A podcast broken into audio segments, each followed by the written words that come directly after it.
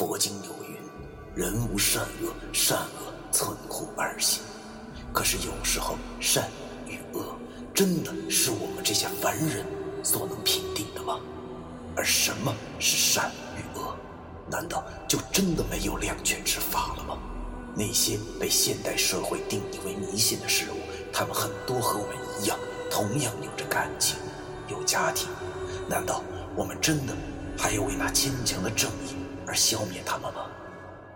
欢迎收听 FM 幺七五六八九，我当阴阳先生的大纪念。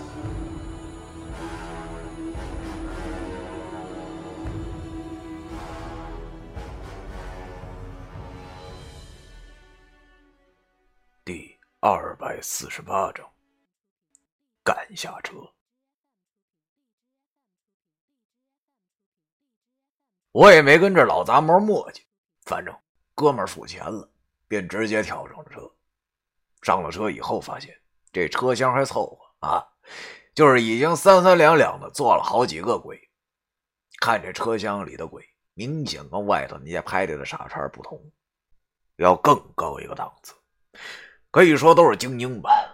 毕竟车厢貌似不对外开放，属于富流油的偏门吧。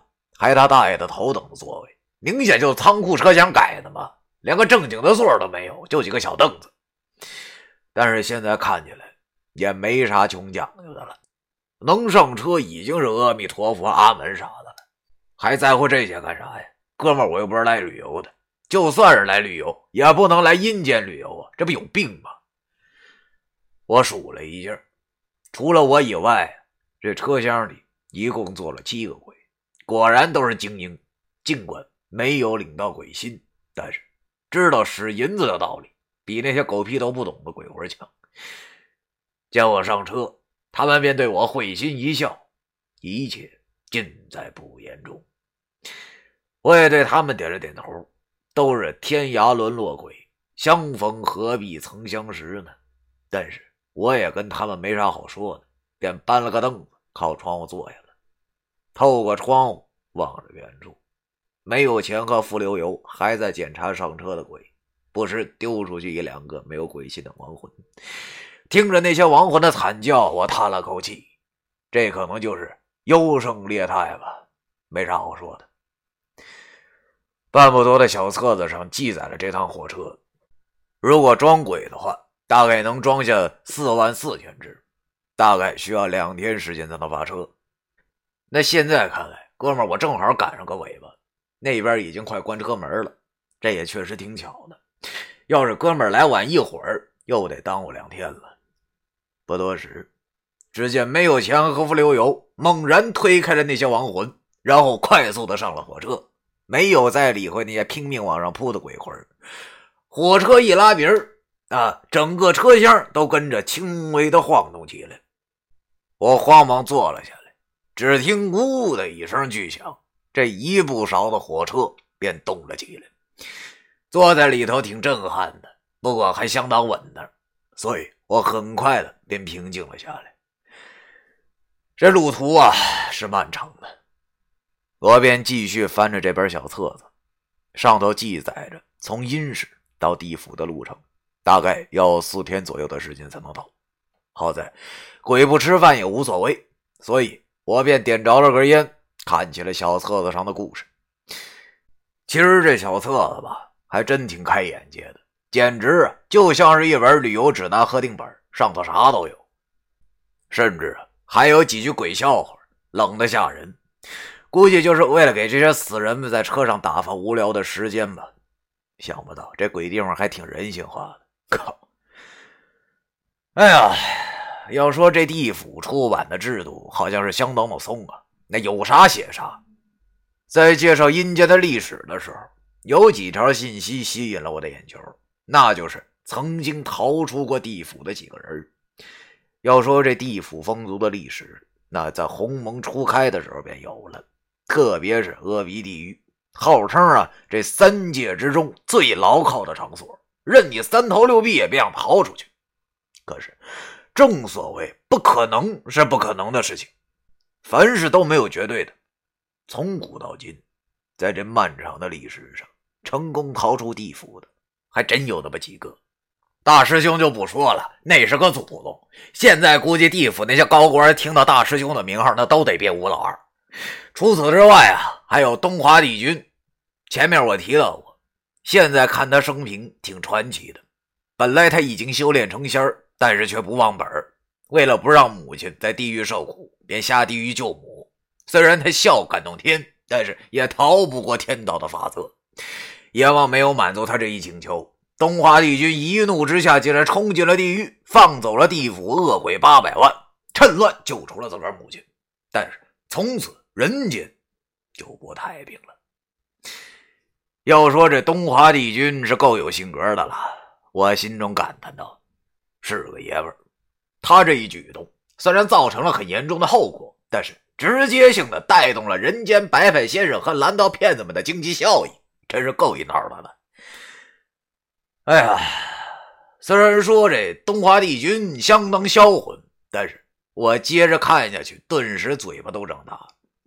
因为虽然大师兄和东华帝君都很猛，但是他们都已经是修炼成正果以后才这么做的。但是那小册子后头介绍的一个。就好像是一个人，确实是一个人。啊，小册子上面虽然没有写具体的时间，但应该我估计也是在古代。那天呢，有一个自称是小银龙的人，竟然闯入了阴室，从一步少潜入，踏上火车后来到了地府，然后杀进了地狱。他和东华帝君一样，都是为了救人，不过不是为了救母亲，而是为了救一个女子。这女子啊，好像是他的情人。当时整个地府都震惊了，阎王大怒，说啥都要拿住这小银龙。看到了这里，我一想也是，本来地府就号称最不可能逃脱的地方，可是偏偏接二连三的有人家逃脱。之前那两位咱暂且不说啊，但是这一次竟然让一个人都得手了，这不把地府当公厕了吗？想来就来，想走就走，以后阎王还咋混呢？但是那小银龙似乎早就知道此时的地府最能打的正在闭关，所以就钻了这个空子。于是阎王大怒，派出了手下的牛头马面黑白无常这四大恶霸围追堵截小银龙。哪料想啊，这小银龙虽然是肉体凡胎，但是竟出奇的生猛啊！他们在阴世相遇，一直打到回魂路。最后，那小银龙重伤了牛头马面黑白无常，他嘴还不老实，边打还边骂。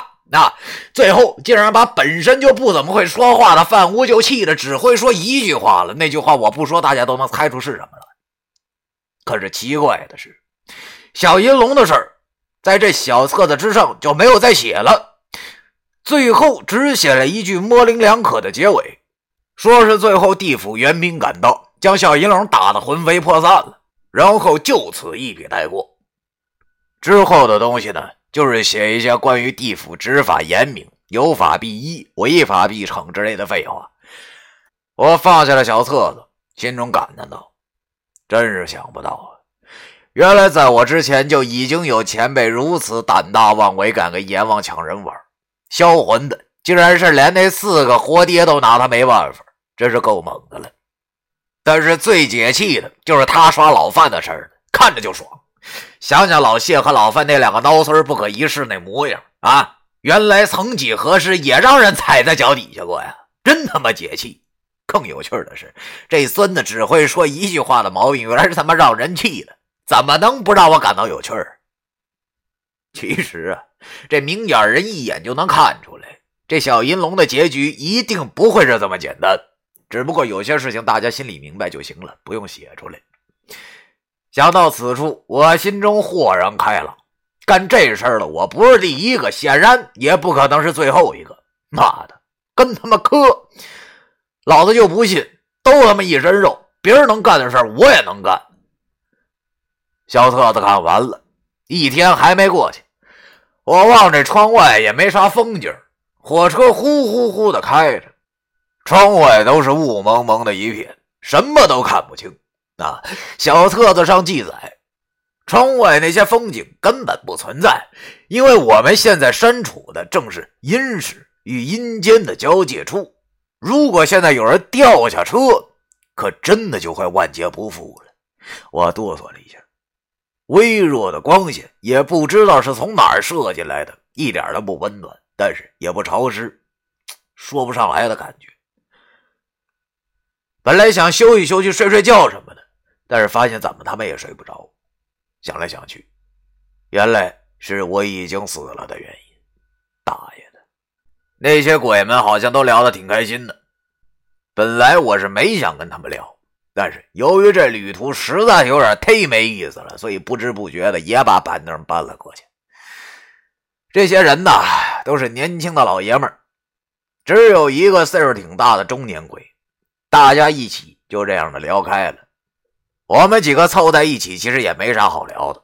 那毕竟都到这份上了，要聊也只能聊聊生前干的那些事儿了。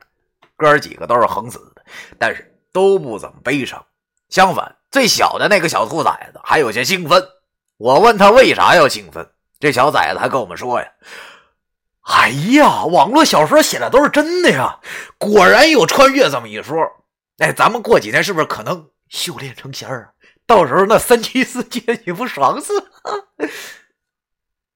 我苦笑的望了一下这小逼崽子，看上去只有十四五六岁，听他说话正是那种四六不懂的年纪。整天上网看那些快餐式的小白文，还狗屁不懂，就知道看盗版骂作者的主，根本不知道人间疾苦，还他大爷的穿越呢！你当这是玩穿越火线呢？靠！你是不是还以为自个儿还能回去呢？哎，我苦笑着摇了摇头。现在这小孩啊，哎，相反的，那几个哥们呢，显得要沉稳许多了，多数都是出车祸死的。还有一个是混社会被砍死的，反正大家都能坐到这个车厢，那明显都是有头脑的人，所以话题一拉开，聊的还挺愉快，各自讲上各自的故事啊。但是那个有些谢顶的中年鬼始终没说话。但是后来那些小孩都说完了，就问这中年鬼剩下有什么好玩的。